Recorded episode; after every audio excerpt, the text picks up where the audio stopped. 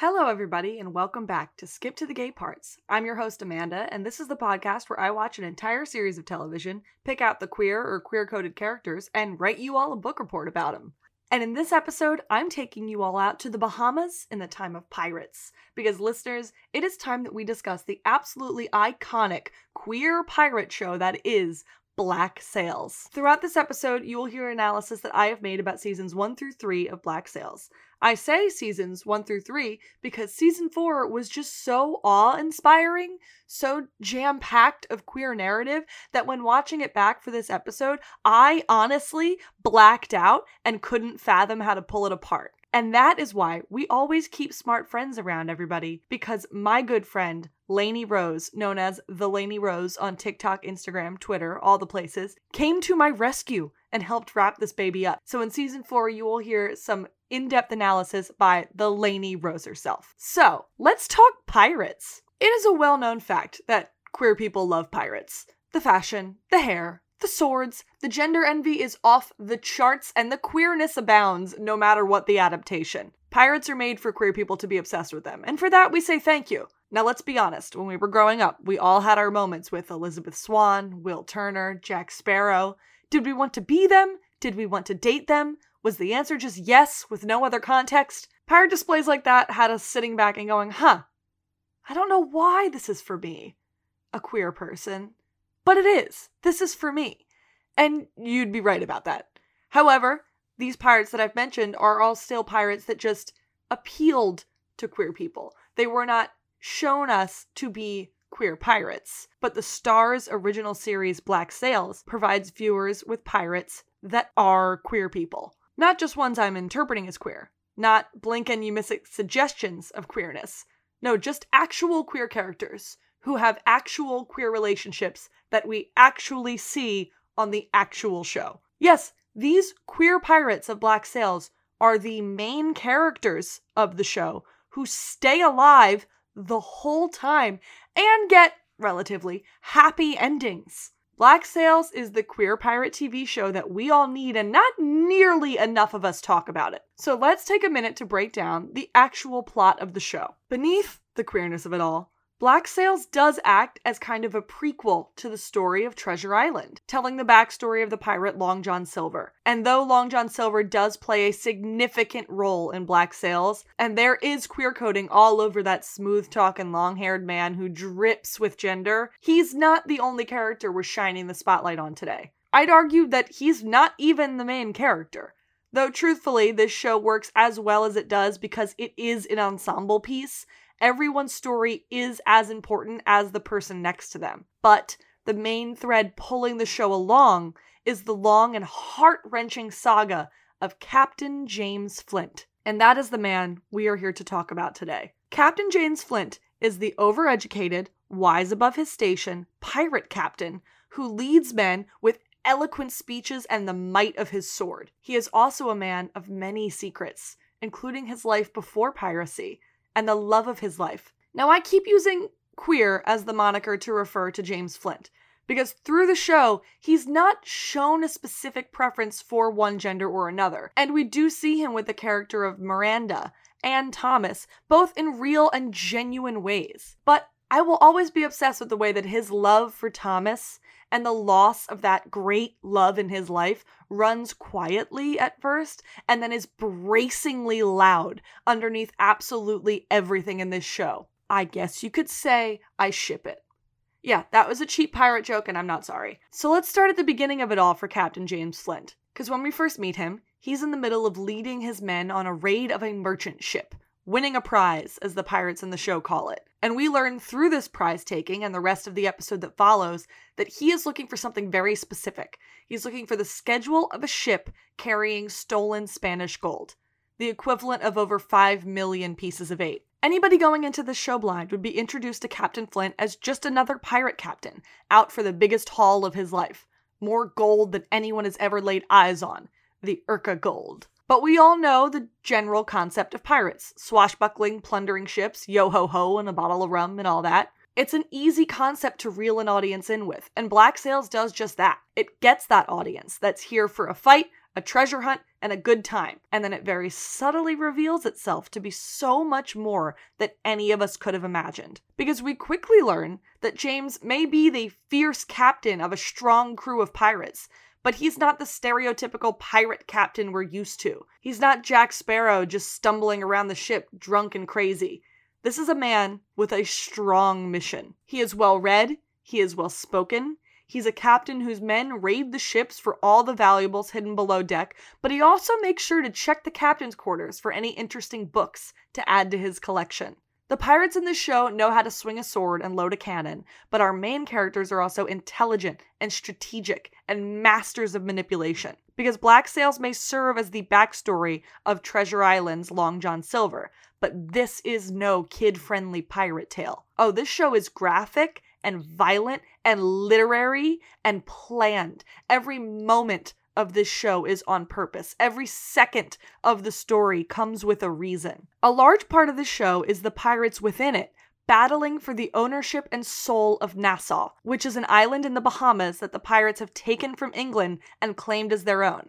It's where they can land and rest and feast and fuck and sell their wares and plan their next prize. And when we begin the show, all of this action is overseen by one woman who runs the island, Eleanor Guthrie. In only the second episode, Flint comes into the office of Eleanor Guthrie, and the two of them sit down to discuss how, though he is back from his planned trip to find the map to the Urca Gold, he has been sidetracked by missing a page in the captain's log. And in the middle of the arguing that ensues about the mission to the Urca Gold being impossible without that page, Flint launches into a story about the Greek hero Odysseus. He describes the tale of Odysseus getting off his ship and being instructed to walk inland with an oar until someone mistook it for a shovel, because that would mean he has reached a place where a man had never seen the sea, and it is there that he could finally know peace. And that is it right there. Flint says that this is all he wants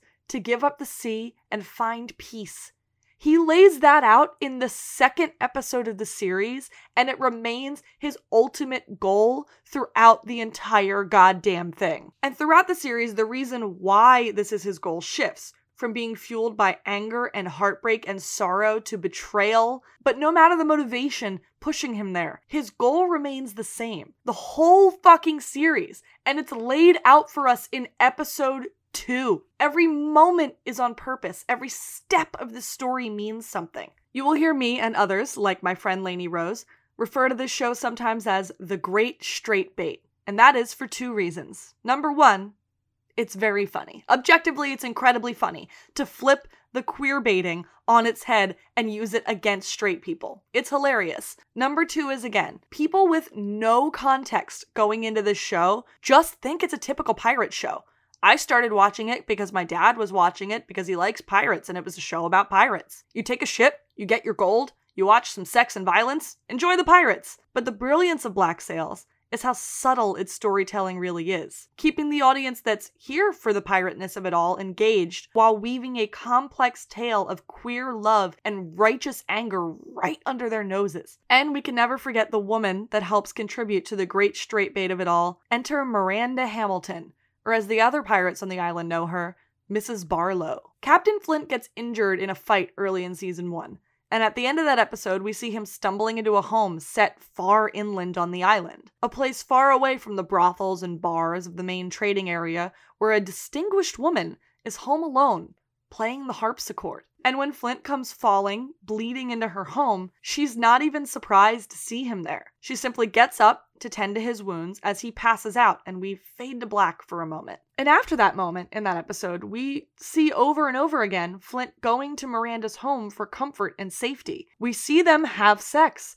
and care for each other and act as if they are together. In any other show, their love story would be the main focus of Flint outside of his piracy. And for a while, that is exactly what the show leads you to believe. We even hear other members of Flint's crew tell the story of the mysterious Barlow woman that Flint doesn't talk about. There's a story told to Billy Bones, Flint's right hand man, about a ship Flint made his men hunt down, promising them jewels and riches from the haul. However, the trip yielded no such prize and it was revealed to be an excuse for an execution of the couple on board the ship. It was a mission Flint set out on so he could kill those specific people on that specific ship, and we're told that it was all for the Barlow woman. Like she has some kind of unreal hold on him, and she dictates his every move, including telling him where to take his men and who to kill for her. Billy Bones eventually gives in and wants to get to the bottom of all the stories, so he simply asks Flint who Mrs. Barlow is.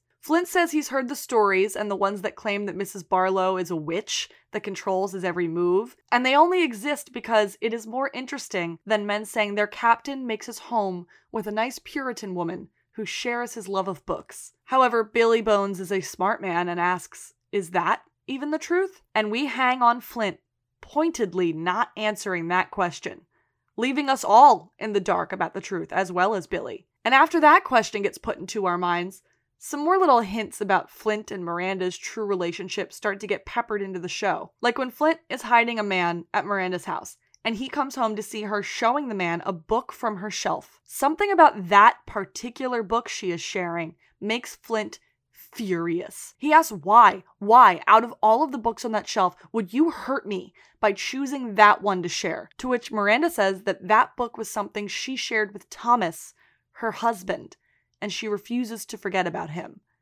And oh, this book was something that Miranda shared with her husband? So then why is Flint getting so upset about it? How is this his issue and where is her husband? Again, the beauty of this show is in its subtlety. Flint and Miranda also get into epic fights like most television couples do. But part of the way the straight bait works here is that Miranda is obviously in love and devoted to Flint. She clearly loves him and is willing to do whatever she can to keep him safe. She may have a mysterious husband in her past, but Flint is her present, and you can tell she wants him to be her future. So she fights because she loves him, even if he can't love her back. She even goes as far as writing a letter to try and get him pardoned by the crown and England for his crimes. A letter that, when discovered, causes so much trouble on his ship and leads him to come back screaming mad about it. He is angry, not only because of the chaos the letter caused, but he tells her that if he asks for a pardon for his crimes, it means he has to apologize to England, which is something he refuses to do. And that's when we start getting short little glimpses into Flint and Miranda's backstory. He tells her why he will absolutely never be begging England for forgiveness. He says, quote, "They took everything from us and then they call me a monster. The moment I sign that pardon, the moment I ask for one, I proclaim to the world that they were right. This ends when I grant them my forgiveness, not the other way around. Now, people who may not be looking for the queerness in the show could think that the story they've been told about Flint and Miranda is true, that they had an affair and it shamed Miranda's husband Thomas so much that Flint and Miranda had to flee to Nassau. But Flint being called a monster by England? The look in his eyes when Miranda mentions Thomas? Those of us who like to queer a narrative have our alarm bells ringing. Within all of this personal information suddenly being revealed, we're also watching Flint over and over again have to fight to keep the captaincy of his own ship because his men don't trust him, because his friends betray him, and it leads him to being mutinied against while they're all standing on a beach just an arm's reach away from the gold they came for, as it is guarded by Spanish soldiers. And then we see this silver tongued man using his power of persuasion, weaponizing his rousing words and his obvious bravery to help his men steal a fucking Spanish warship, effectively illustrating to all of us just what a ruthless and brilliant pirate captain Flint truly is. Which is why it's then so surprising when we start getting flashbacks to scenes of his former life, his life before Nassau. A life where Captain James Flint was Lieutenant James McGraw, a member of the Royal Navy, and the right hand man to the person who was trying to take down all of piracy in Nassau. That person, of course, was Thomas Hamilton. Throughout all of these flashback scenes, we learn a lot about Captain James Flint. We learn that his real name is James McGraw, and the fact that before he was a ruthless pirate captain, he was a man who at first had to prove to Thomas Hamilton that he was a worthy lieutenant to stand by his side in the mission to end piracy. Now, Thomas Hamilton could have been painted as the bad guy and the symbol of colonial rule here, but he just isn't. He's a kind man who wants to instill structure and order to the island. He wants to grant the pirates a pardon and put them to work. And yes, that is a symbol of colonial rule, but what I mean is that he isn't being villainized in this aspect for it. Because he thinks that giving the pirates purpose will make them good citizens of the country. And to that notion, Flint delivers the line A man trying to change the world fails for one simple and unavoidable reason everyone else. Another thing that keeps us from seeing Thomas as the villain in this scenario is simply the way that James looks at him. Now that we've had the time to garner affection for Captain Flint, this looking back on him before the sense of piracy makes us see Thomas through his eyes. There's an air of respect, of fondness that is apparent in their every scene together. And while we jump back and forth in time between James's backstory and the current goings on at Nassau, we see tensions mount in both stories between Flint and the pirate captain Vane, who's taking over the island, and between James McGraw and those in his old life. We see James and Miranda start an affair with one another. So, a part of that story told about the Barlow woman is confirmed. James did have an affair with her. But that's not the entirety of his involvement with the Hamiltons, not by a long shot. James gets told in a flashback by one of his naval superiors that James's passions are different from the passions of all other men. That James's passions are dark and wild, and that makes him unpredictable. And we don't have it confirmed at this point in the story. But looking back with all of the information of the series, that line was about James's queerness, and you can see it displayed on his face. That is how he feels about his queerness in that moment. It's the beginning of framing him into the monster of this story. This information about his dark and wild passions is delivered after James gets into a bar fight with a fellow officer who was shit talking Thomas. James was so offended by his fellow soldier bad mouthing Thomas Hamilton that his rage boiled over and he started a bar fight. His dark and wild passions are pretty plainly his queerness. His queerness is the difference. And his passion and anger come to a head in the story of his old life when James is having dinner with Thomas, Miranda, and Thomas's father, where they're pitching Thomas's idea for pardoning the pirates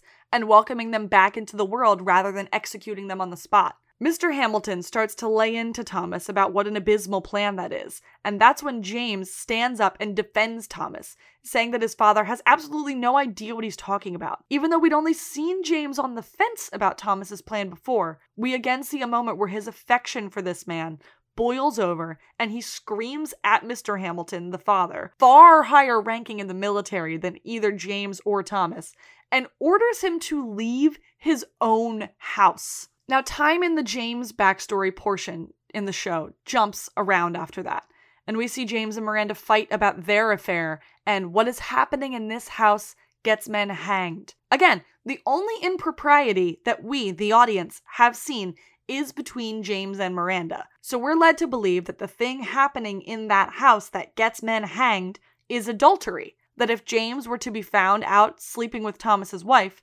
he would be hanged. And it all starts to spin out of control. James gets fired after blowing up on Thomas's father like that, and he's told to leave London because of, quote, what he did in that house. And it is made clear that if he does not disappear, he will be held to charges for his, quote, offenses. He storms back to Thomas's house after his firing and finds Miranda in tears and Thomas gone. He's been whisked off to a hospital under the guise that he is struck with grief about learning about the affair between James and Miranda. To which James asks, Our affair? And even further push towards the fact that we are not being told the whole story about what was happening in that house. James asking, Our affair? In shock is a heavy implication that there was another affair happening in that house that we are not talking about. Their friend Peter Ash offers to help them escape somewhere far away so that they won't be bothered by the crown. But James is enraged.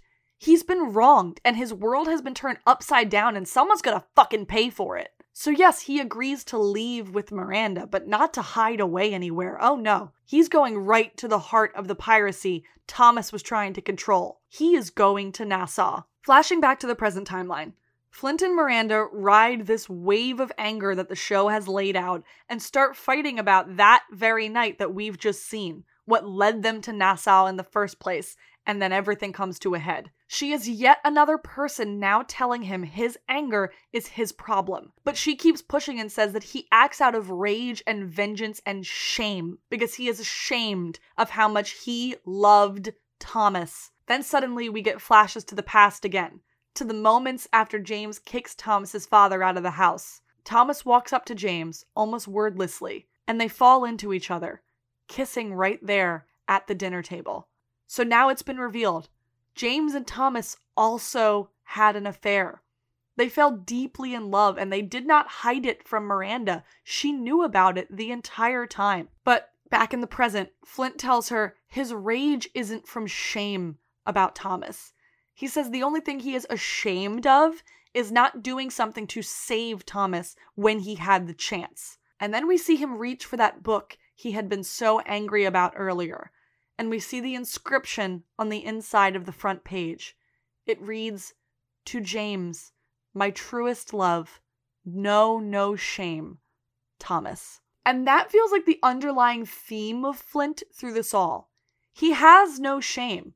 He has regrets, but he will not be apologizing or begging for pardons from the people who he does not respect. But sometimes he wavers. He gets persuaded to do things that Miranda asks, like take an innocent girl another crew has kidnapped back home to her father, Peter Ash, in the Carolina colonies, thinking that since he knew Peter, since they were friends, maybe an arrangement can be made. This is him still having one foot in his old life, being torn apart at the seams with the idea that maybe, just maybe, if he does this one thing, he can go back to the man he once was. Within that journey, we also learn more about his early days in piracy. We hear again about the boat that he took with his men that was really an execution. And we learn that yes, he did take help from Miranda to get there. But what drove him to that ship was the fact that Thomas had died because of his own father. And it was Thomas's father that Flint tracked down on that ship and slaughtered for revenge. Then we learn about how Captain Flint became Captain Flint that he took the name from a man that Flint heard of when he was young, a killer whose name Flint never forgot. He tells Miranda of when he met his old friend Mr. Gates and how his pirate self came into being in that very moment. Quote, When Mr. Gates asked me my name, I feared the man I was about to create. I feared that someone born of such dark things would consume me were I not careful. And I was determined to only wear him for a while and then dispose of him when his purpose was complete. And I thought of that story, of the man I thought to be a killer. And I thought, am I ready to let him go? Truthfully, I've wanted to send him out to sea long ago. And again, we return to the point that all Flint wants is to walk inland with an oar until someone mistakes it for a shovel and finally find some peace. And this deal with his old friend Peter Ash in the colonies is another way he believes he can get there. When he finally does get to his old friend Ash's table, having returned his daughter unharmed, he still has hope to get what he wants a mild amount of that peace. But he is told the only way to get forgiveness for his crimes is to offer the information of his relationship with Thomas as if it is the great flaw in his character. Like it is the thing that drove him to become James Flint, the mad pirate captain. Once again, equating his love for Thomas, his queerness, as something dark and bad that drove him to do dark and bad things. And James is so desperate for the end to it all, for some peace, that he almost agrees. He almost gives in to those terms, abandoning everything he said before about having no shame about Thomas. But that's until Miranda stops him. She points out a clock in the corner of the room, a clock she recognizes from her old home that she does not remember giving to Peter Ash. And it's revealed that Peter actually partnered with Thomas's father, and that this man is the entire reason Thomas was caught. Thomas's relationship with James was exposed because of Peter Ash. This man who now dares to stand in front of Flint, offering him freedom in a new life if he would just admit to his sins. Flint is struck cold and quiet by this information, but Miranda has something to say. She is full of rage and is spitting her anger as loud as she can. She stands up for James and says, How dare Peter ask him to lay himself bare in such a way when Peter is too much of a coward to even admit his role in getting Thomas killed?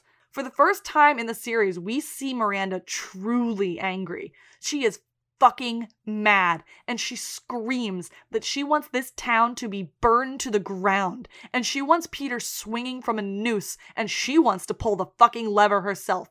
And then in the middle of her rage, she is shot and killed in front of Flint. And right then, as she hits the floor, his hopes of being forgiven for his crimes are long gone, and he gets put on trial in the middle of the town being forced to watch Miranda's body get pelted with rotten food for the angry townspeople's enjoyment. And when he does finally speak to the crowd in his own defense, he says that his only regret was coming to this place expecting to come to an understanding. He looks at his former friend and the people of the jury in the eyes and says, Everyone is a monster to someone. Since you are so convinced that I am yours, I will be it. Which is just an incredible character defining moment because over and over again, James's queerness has been equated to his darkness and his anger and his shame. But this is a character who has now said that he feels no shame about his love for Thomas Hamilton and the things he has done ever since losing him in his anger and grief. This is Flint's final breaking point of being unapologetic in his anger and knowing that no matter what, he will never be perceived by polite society as anything other than a monster. So he gives up trying and says, fuck it, fine. You want a monster? I will show you a goddamn monster. And then to add even more chaos to the moment of this trial, Charles Vane, Flint's nemesis through this series, who continually tried to kill and take down Flint up until this point, appears to get himself captured and informs Flint of the plan he has hatched to set Flint free. Because they may be enemies, but people know and respect the pirate Captain Flint.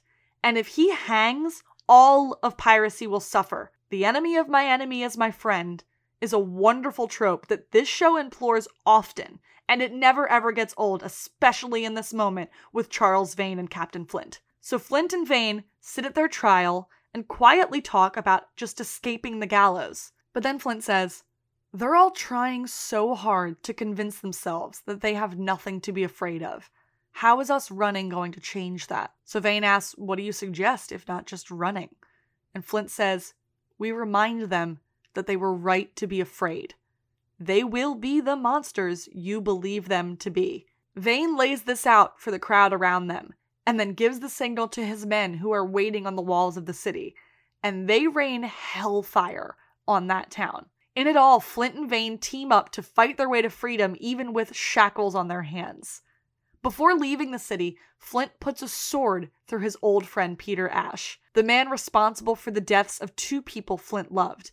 And he turns Peter's head to see Miranda's body standing in her coffin, and he says her word will be the last word of this place. Her word being the order of Peter's death and burning the city they stand in to the fucking ground. And so Flint gets back on his ship, and before they depart, he orders them to unload their cannons and take down whatever is left of the town they've just escaped. And the act of what happened in that place, the events of the day Flint almost gave in, but decided instead to cast aside the notion of forgiveness in exchange for vengeance, it changes Captain James Flint completely, which makes the beginning of season 3 hit so hard. Flint has fully embraced his monster side and has now teamed up with Charles Vane and made a reputation for himself as the pirate captain that comes to your island if you hang even a single pirate in your town. There is no mercy.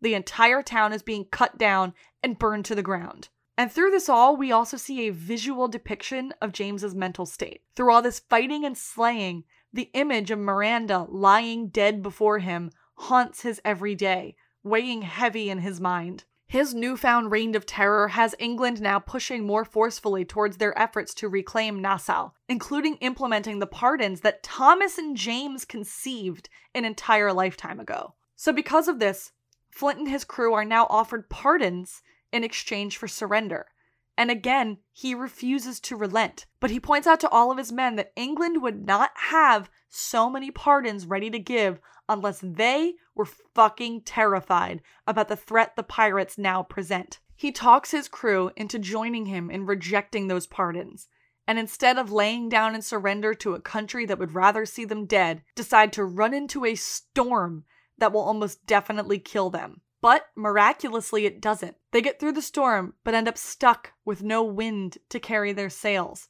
stranded in the middle of the ocean. Being laid out in this calm and vulnerable moment, we see Flint again having visions of Miranda haunting him, and eventually he speaks to her. He tells her that when he lost Thomas, he raged, he cried, he was distraught. It truly did break his heart. But losing Miranda is completely ruining him from the inside out. And she explains in whatever dreamlike state he has entered that that's because she's been a little bit of everything to him a mistress when he needed love, a wife when he needed a partner, and a mother of sorts. She's the thing that helped him birth Captain Flint. And that means she's seen him completely.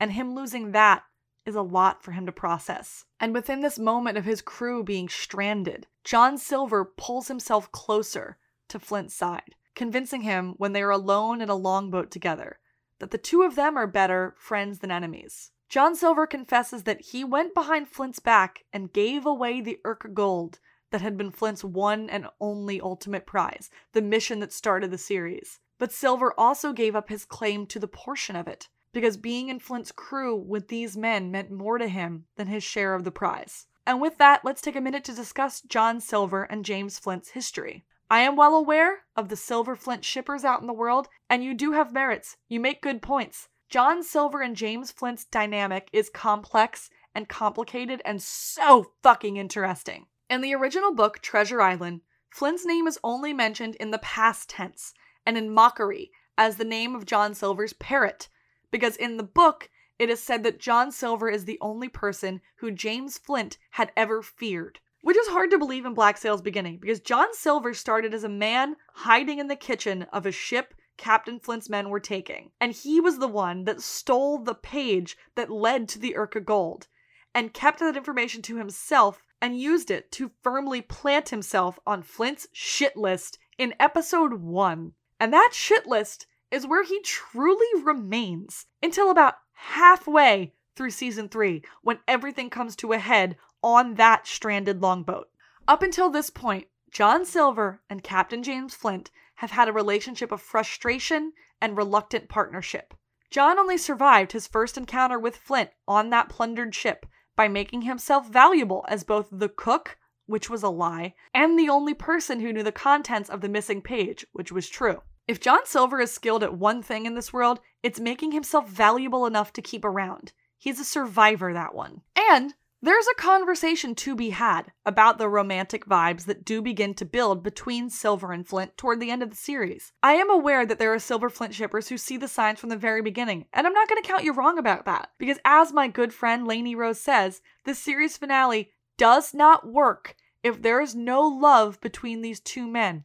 It simply doesn't. However, I also agree that their relationship does not truly begin to blossom in a romantic sense until the last two episodes. But now, in this moment in the longboat, is when they stop pushing and pulling to try to murder one of each other. They kill a fucking shark together to save their crew from starvation, and in that, their partnership is solidified. However, now that that bond is strong, they are still stranded in the middle of the ocean.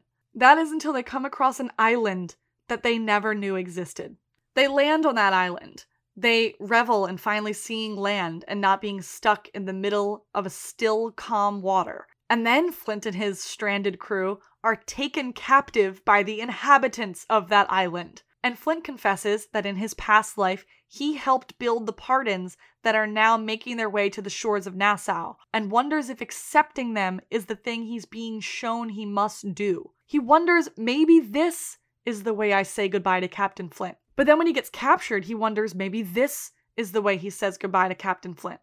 Not with a pardon and an embrace back in England, but here on this island, a prisoner of his own actions. The fact that his entire crew is taken prisoner almost breaks him. He is tired and beaten down and grieving, and he truly believes that this is the end of them all. That's until he sees who runs the island it's a friend of his from Nassau.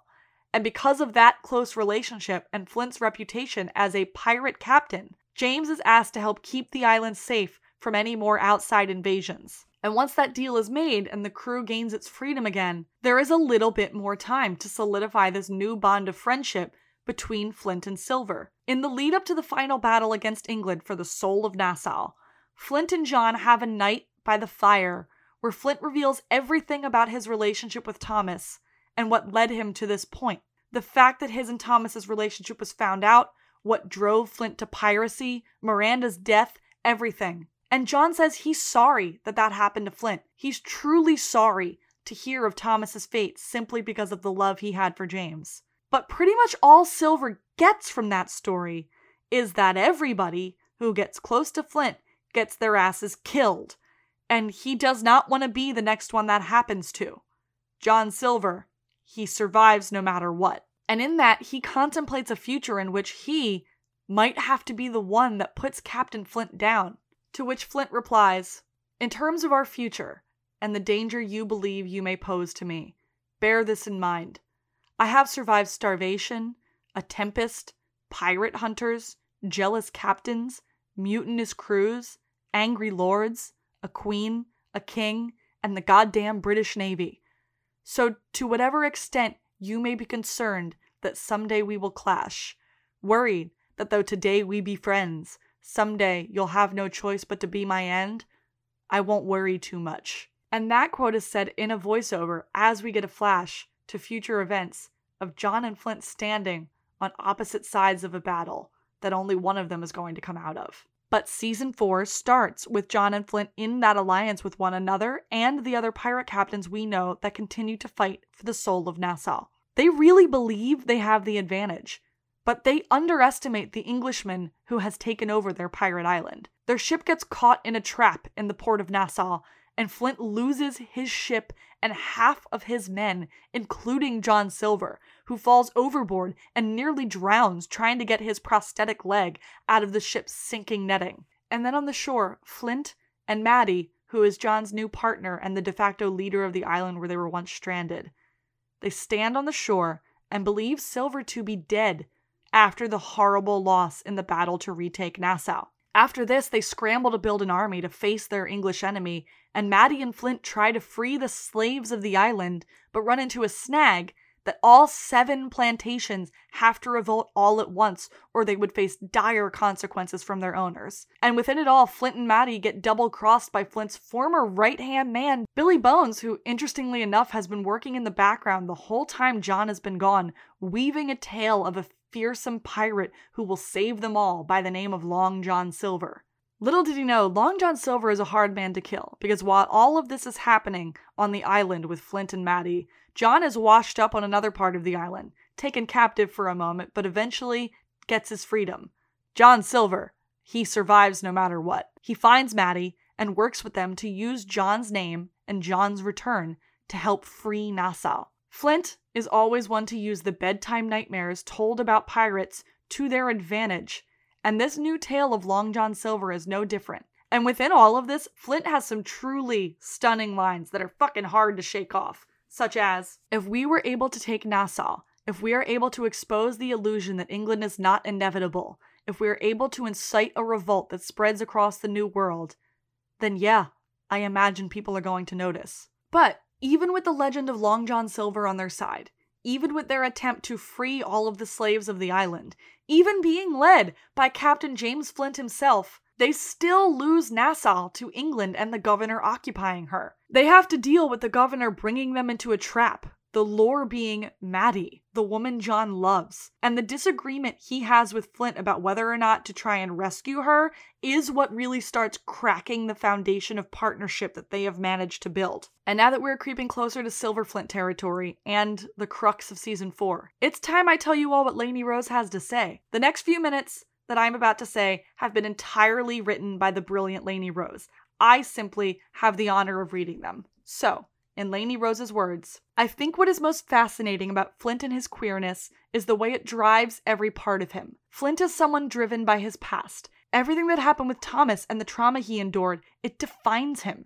It's his motivation. So, therefore, his queerness is irrevocably intertwined with his story, his motivations. And though he's not the only queer character, there is no story There is no black sails if not for Flint's queerness. This makes him stand out from other characters in a sense, because while Max is everyone's favorite lesbian, her queerness isn't quite literally the driving force of the show. I think this is important to understand when it comes to the final season, the final episode, and the climax of the show. In season 4, Flint is so close to getting what he spent a decade working towards, in getting his revenge, in getting his own catharsis, and it's all ripped away from him.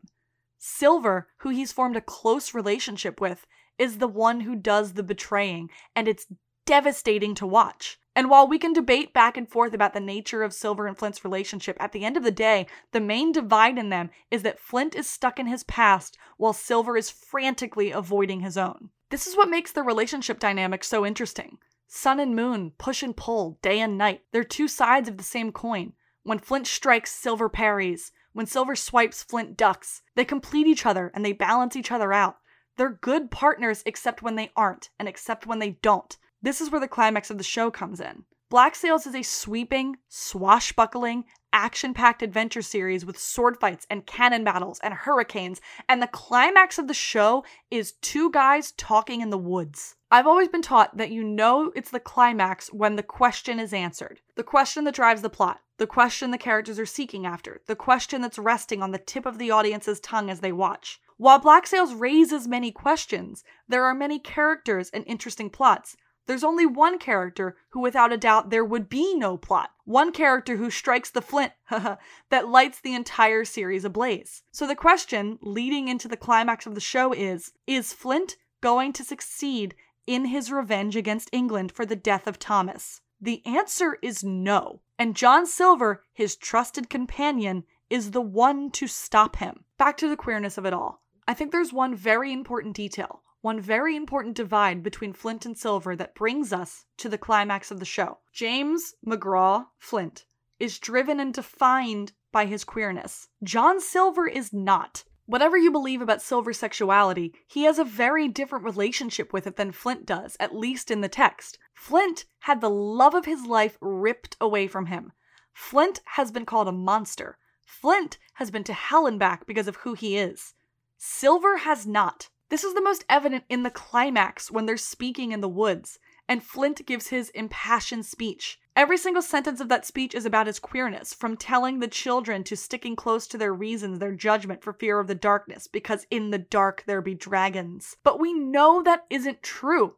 In the dark, there is possibility, there is discovery, there is freedom in the dark that is just so intrinsically about queerness that it's practically hitting you over the head with it. It's also worth noting that throughout the series, every major queer centric moment takes place in the dark, in the shadows, or at night. And then, of course, when Silver rejects the notion, says he's going through with his plan to stop Flint, blah, blah, blah, Flint says, All of this will be for nothing. We will have been for nothing defined by their histories, distorted to fit their narratives, until all that is left of us are the monsters in the stories they tell their children. And truly, this is the moment.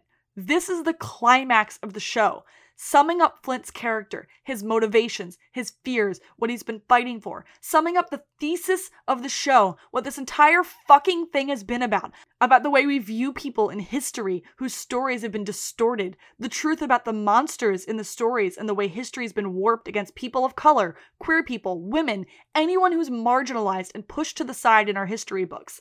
That is what the show is about and the driving force of Flint's character. And Silver says, I don't care. It's so simple. He says it on an exhale, almost a whisper, and it's a gut punch. And in that moment, you know it's over. The question has been answered, and everything that happens afterwards is merely a reaction to those three small words. And in that moment, it's so vital that Silver does not understand his own queerness. If there is any to discuss there, not in the same way that there is in Flint, because he does not care. He does not care if he's the monster in their stories. He does not care if he's distorted to fit their narratives. He does not care how history will remember him. He has the privilege to do so. He has not had the love of his life ripped from him because they were of the same gender. He has not been called a monster and other filthy things because of who he loved. He has not had a life defined by his sexuality. And so when Flint begs him to reconsider, to see things from his perspective, Silver says, I don't care. And it's devastating. Absolutely devastating. considering how far these two men have come, considering everything we know about them and how their relationship has developed, considering how much you come to love these characters, considering how much you know that they love each other. Watching Black Sails, watching Flint and Silver, Silver and Flint, it's a lot like watching Romeo and Juliet. You go into it knowing what the source material is, with Treasure Island and Long John Silver searching for the treasure that Captain Flint buried. You know that something bad happened between John and James. You know it was going to be devastating because anytime you tell someone that you're watching the show, there's always a face they made, an oof text message you receive, little signs that scream danger, danger, tragedy this way. But who doesn't love a tragedy so we keep watching?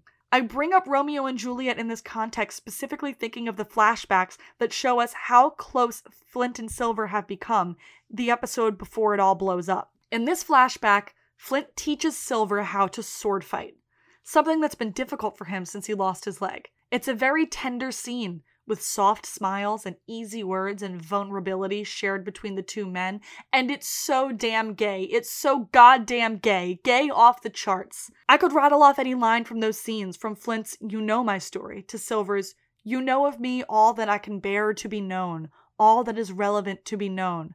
That is to say, you know my genuine friendship and loyalty. Can that be enough? You know, just casual besties things. But what's important about these flashbacks is that they're spliced between the beginnings of the fallout between them, when Flint is on the island trying to hide the treasure and Silver is, oh, trying to kill him.